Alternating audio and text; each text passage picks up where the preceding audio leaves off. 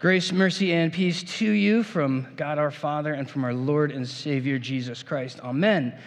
Psalm 24 is going to be the focus, but we're going to spend some time in 1 Corinthians today because um, one of the things that we've been doing this whole summer is using this as an opportunity to kind of cro- not cross reference New Testament, Old Testament, but really see how much um, New Test, how much the New Testament borrows from the Old Testament, especially Paul and his theology.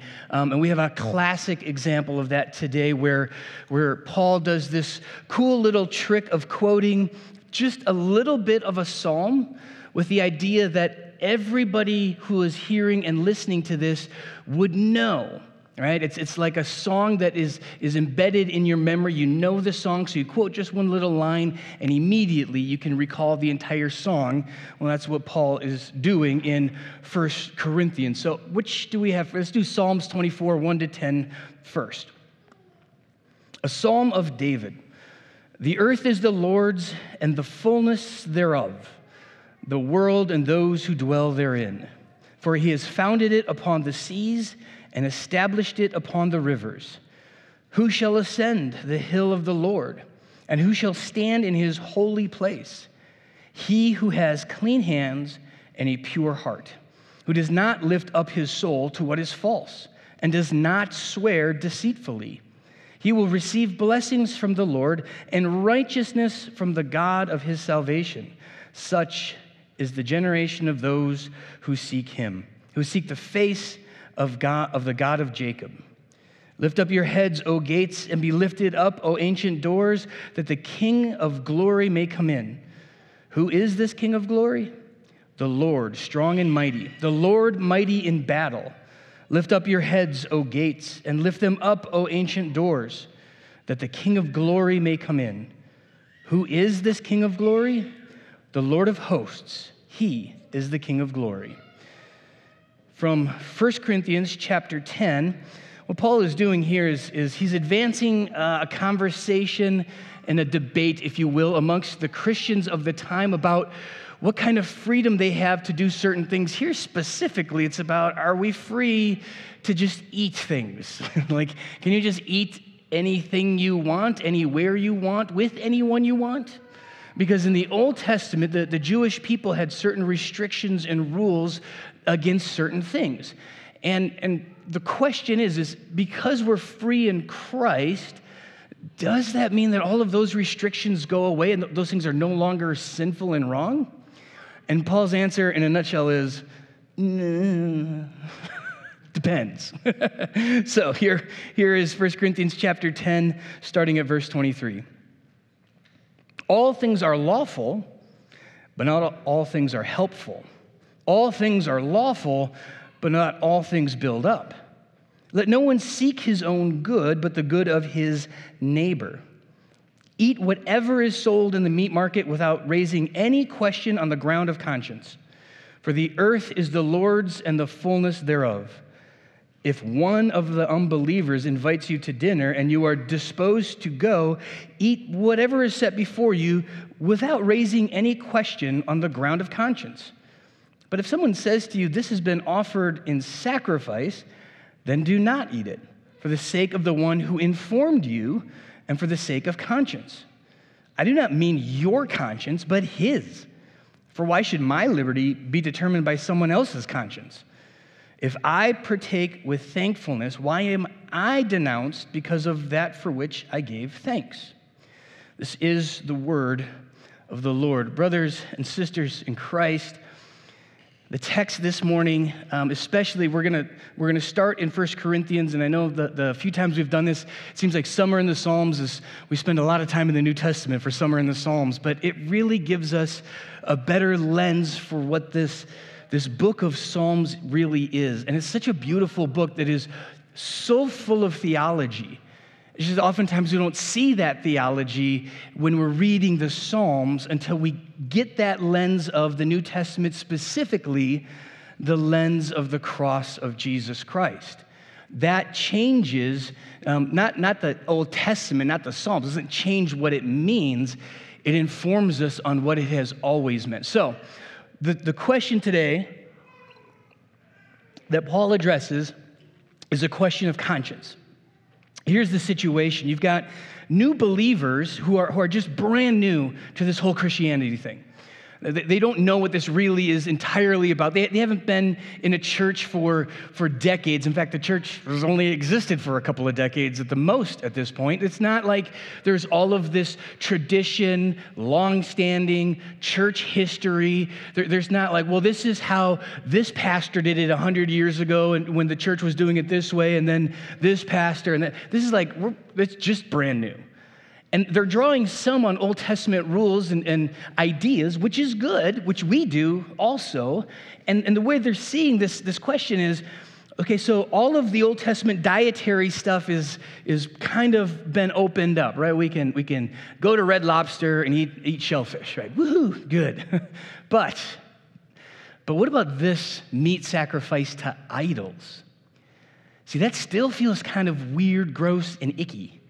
So you've got a, a false God, a big, big false idol, like literally a statue of a, of a cow, a calf, or, or whatever it is, some pagan God, and they, they brought a lamb or a goat or whatever they had, and they did this whole ritualistic worshiping a false God by killing this animal and, and basically barbecuing it, right? That's how you do these sacrifices.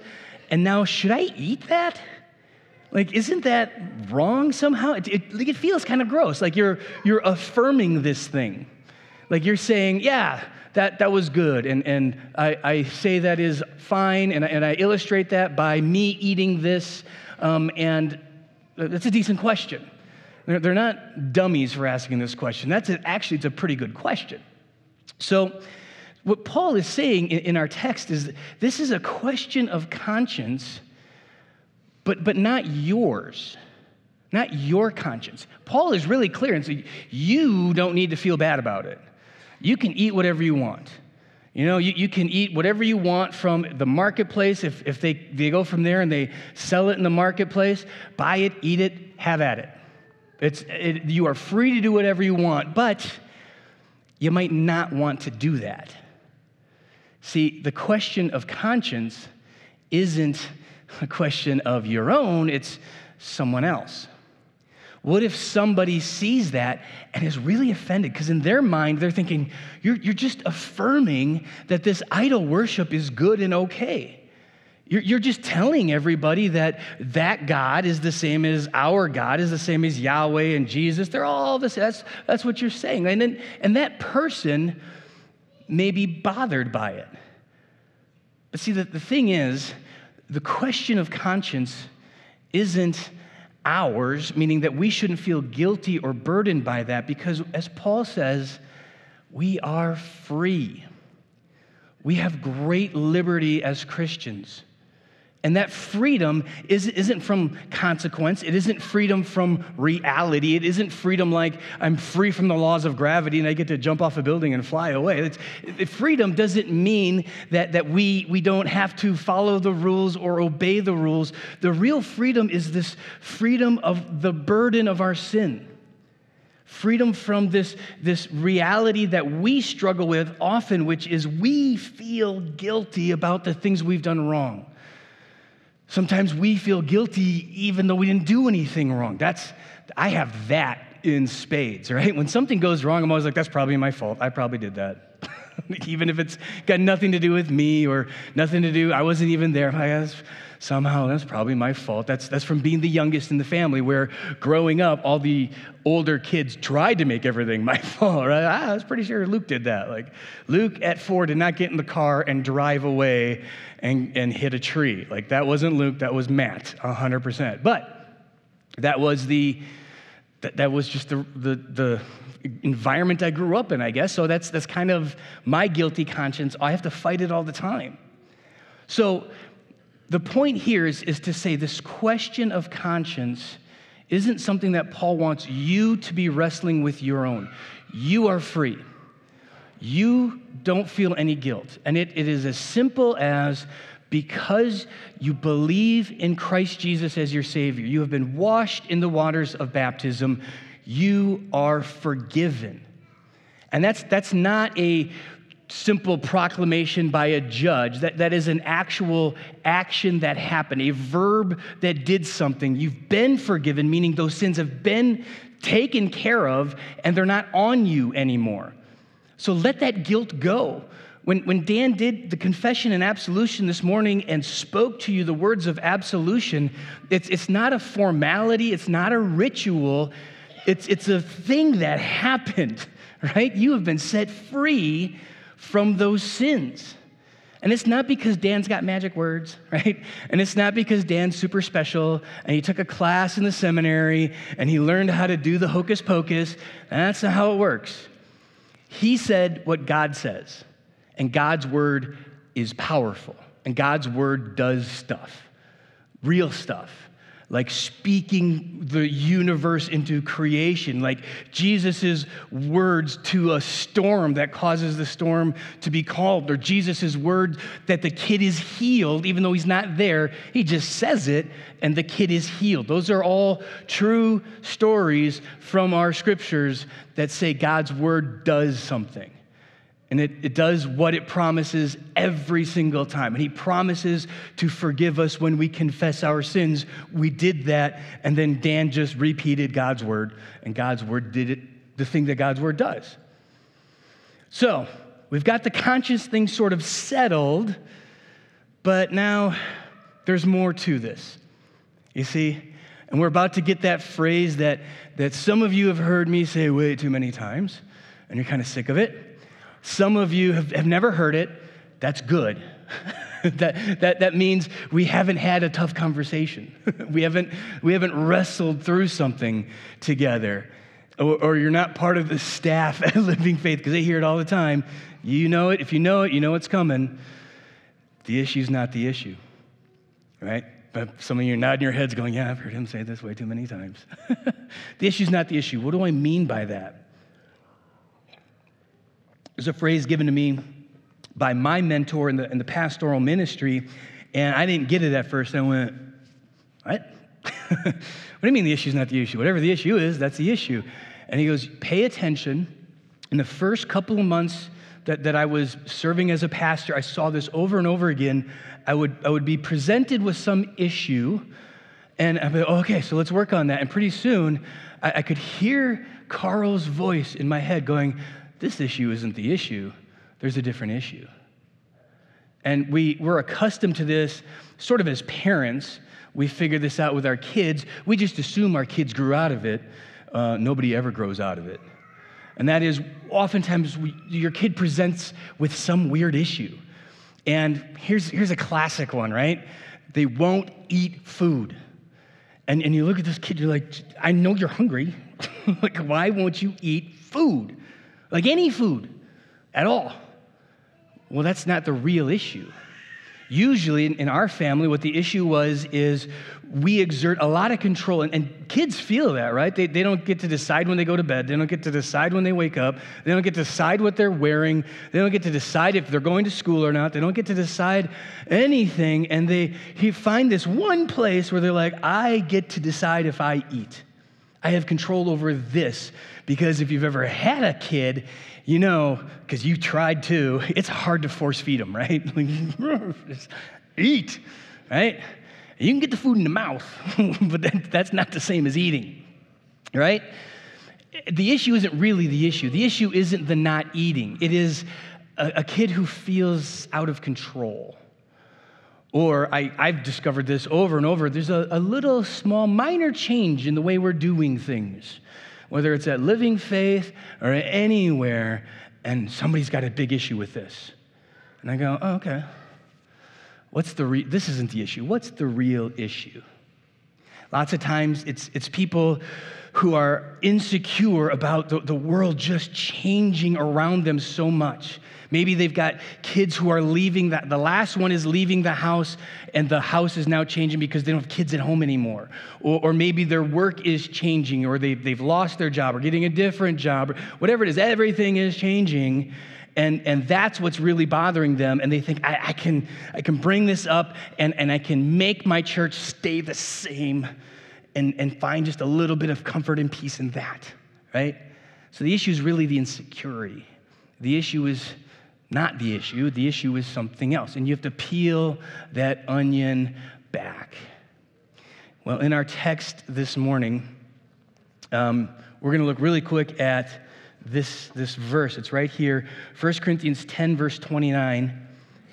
I do not mean your conscience, but his. For why should my liberty be determined by someone else's conscience? The verse almost sounds contradictory. It's not my conscience, his, right? Not, not me, them. So I'm going to limit my own freedom and liberty. But, but it's not. See, that, that's the contradictory thing is, is Paul is saying, why should their conscience affect my freedom and liberty? Well, it doesn't affect your freedom and liberty. You're still free. Because what Paul is saying is there is a distinction between you are free to do something. The law isn't reimposed. The don't eat this and don't eat that isn't being reimposed, meaning that between me and God, everything is good. I'm still free. But this person, now it's about their relationship with me. I'm free, but I'm, I'm intentionally restricting my freedom for the benefit of this person. Why would somebody do that? Why would somebody go to that? I mean, exercising freedom is fun. Why would I restrict my freedom for somebody else? Most of us, or maybe not, maybe it's just some of us, and we assume it's everybody, fully exercised freedom on the 4th of July. Because for like two days, it's legal to blow stuff up, right? And I can blow up whatever I want, and, and it's amazing, right? I j- just launching rockets into the sky, boop, boop, boop, America. It's awesome, right? If you're not like that, I'm sorry, I'm sorry for you, really. But you hear what I'm saying? Like, we get to exercise, that's fun. It's a riot, it's a blast. Why would I ever restrict that if one person on the, on the block in the neighborhood is like, my dog is getting nervous? I'm like, whatever. Like, right? Why would I restrict my freedom for them? Well, this isn't, this isn't fireworks, Fourth of July, America freedom.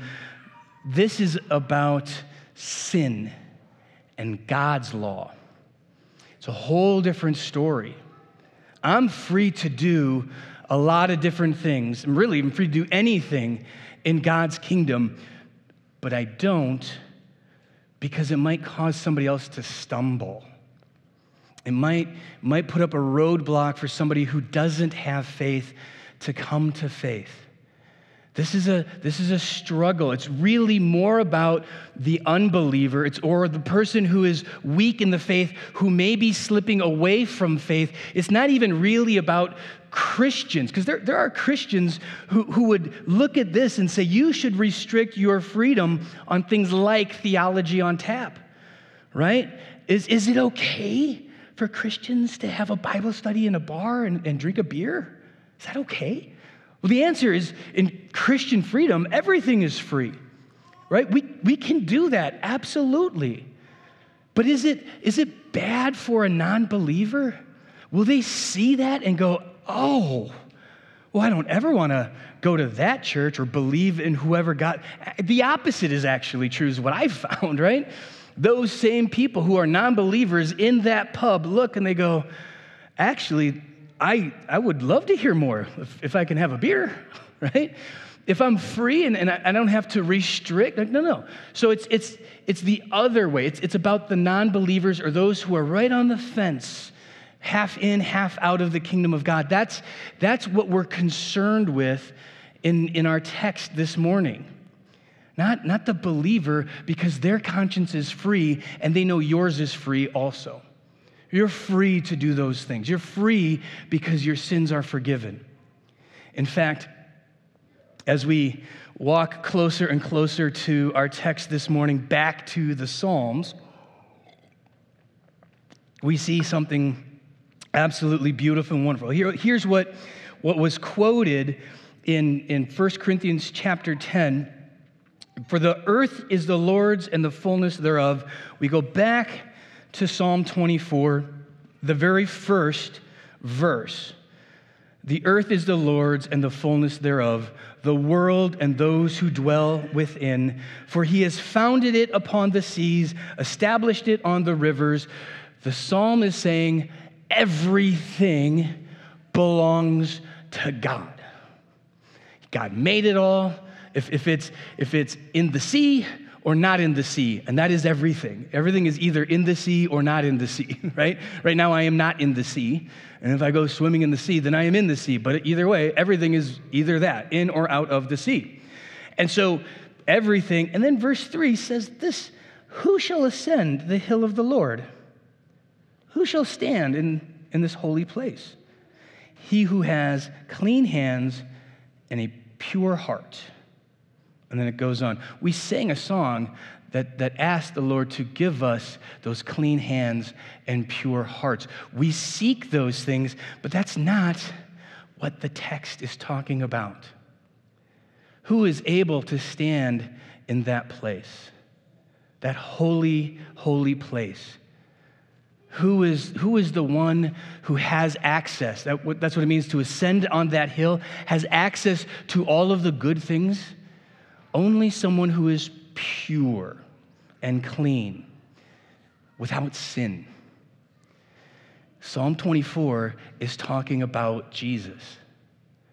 He is the one who, who had the pure heart. It, it, says the one who's obeying all of these laws, the one who does not lift up his soul to what is false, does not swear deceitfully. This, this can't be us because we do those things all the time, right? This can't be us because we are still sinning. This is speaking thousands of, of years ago and, and hundreds and hundreds of years before Christ. This is talking about Jesus saying, This is the one who has dominion over all things. This, this, the psalm is talking about Jesus before he is incarnate.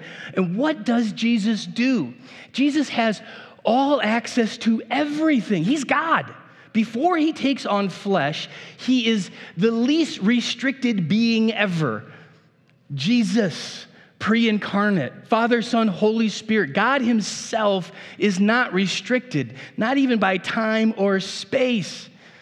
He, he has everything, He is everything. And then He restricts Himself to become man, not for Himself, but for us. See how that works? The, the model is Jesus. The model is the ultimate freedom takes on restriction and takes on obedience, follows the rules, follows the law of God, not the, the piddly little things that Pharisees and Sadducees figure out more cool little rules and ways to obey, but does the actual obeying of the Father by being pure of heart and having clean hands and speaking what the Father asks him to speak and proclaiming the kingdom of God and being obedient all the way to the cross, obedient to take the punishment, the misery that we deserve all the way to the cross right? So that, that's what the Psalms are talking about. He was ultimate freedom, ultimately restricts himself for the benefit of those who would believe. And that's why we do restrict our freedom when it comes to other people. To not be a roadblock to others, to not get in the way of somebody understanding who Jesus is, to remove those things, to not cause offense to people who are sort of teetering one foot in and out of the kingdom of God. That's the purpose. That's what Paul is saying. If somebody goes, that was sacrificed to idols, then, you, then don't eat it because you don't want them to think that your faith is the same as the faith of this idolatry, this idol worship. We're different, not because we're trying to impress God. We do the things that we do as Christians, not, not to earn brownie points with the big guy upstairs, right? What we're doing is for our brothers and sisters who should get to know Jesus as their Savior, who God wants in the kingdom with us. That's the purpose and the point. And that's, that's what, what Paul does. He, he quotes just that one, but it's the very first verse. And, and it's not a stretch to say.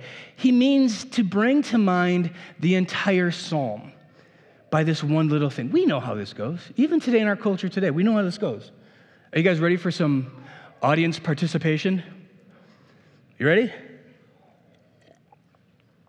Sweet Caroline. Unrehearsed, right? But you got it. You know how it works. If you don't know that, sorry, sorry, sorry you got left out. Right. You say one part of a song and the whole thing jumps in your head. And that's me stuck in your head all day. Sorry about that. But like you know how that works. So Paul quotes just one verse, the whole thing jumps in your head. And as these Christians in Corinth are hearing it, they're going, Oh, it's not about me and, and to eat the meat or not eat the meat, to do this or that, to take the job, to not take the job, to move, to not move, to, to do this thing or to do that thing. It isn't about me. This is all about the, the story of Scripture is not the story of, of Pastor Luke or, or, or, of Mike or Joe or Bill, or like, look, I'm going to find myself here in Scripture. What you're going to find here is Jesus over and over again. This is the story of Jesus. And as Paul quotes that, the whole thing comes to their head, and they go, oh, verse 7 through 9 Lift up your heads, O gates, and be lifted up, O ancient doors, that the King of glory may come in. Who is this King of glory? The Lord, strong and mighty. The Lord, mighty in battle. Lift up your heads, O gates. Lift them up, O ancient doors, that the King of glory may come in. Who is this King of glory? The Lord of hosts. He is the King of glory. This restriction that, that we do place on ourselves isn't to give us a burden, to feel bad because we broke rules. We're not supposed to do this, but we did that anyways. We're, we're supposed to do this and we didn't do it. And now I feel really guilty. It's always about our witness and our testimony to others for His glory for His glory. Because when we do that, we're showing people like a little glimpse of what it was like when Jesus did this for us. And because the one with pure heart and clean hands did this for us and died on the cross, our faith in Him gives to us also clean hands and a pure heart. So we inherit what Jesus inherits. We, we receive also what was given to Jesus. We receive all of those good things that are on the hill. Who can ascend the hill of the Lord? We can. At the resurrection, we receive all of it. But before then, even today, it isn't in freedom that we charge into the, the storehouse of God and gobble up all the goodness and mercy and love and joy that, that, that we can get because it's ours and we have the freedom to do so. No, we restrict ourselves and we receive not, not the best food and the coolest house and the best car and all these kind of stuff. What we receive is that tender mercy, the grace and acceptance, the forgiveness of sins. Not an attaboy, you did a good job out there, way to go, champ. What you receive is you're accepted. Despite your flaws, despite your brokenness, d- despite your sin, d- despite how messed up you are and how broken you are and, and how crazy you are sometimes and how sometimes you just want to blow some fireworks up, even if it makes your neighbor angry, right? Or sometimes you want to steak sacrifice to an idol. I don't know where you get those, but like, you know what I'm saying? Like sometimes you do those things, and for a moment you have that guilty conscience. Don't. You're forgiven. Clean hands, pure heart. Rethink those things for your neighbors, your friends, your family, your, your loved ones, your coworkers? How can you show somebody Jesus with your life for his glory and not yours? Amen. And may the peace which surpasses human understanding guard your hearts and minds in Christ Jesus. Would you please stand to pray with me?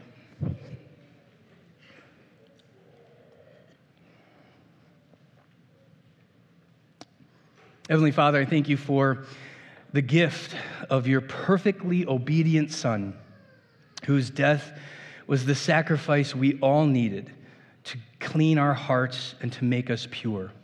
And I thank you, Christ Jesus, for making that sacrifice for us and for welcoming each and every one of us into your kingdom by way of our faith in you, by trusting in you, by believing in you.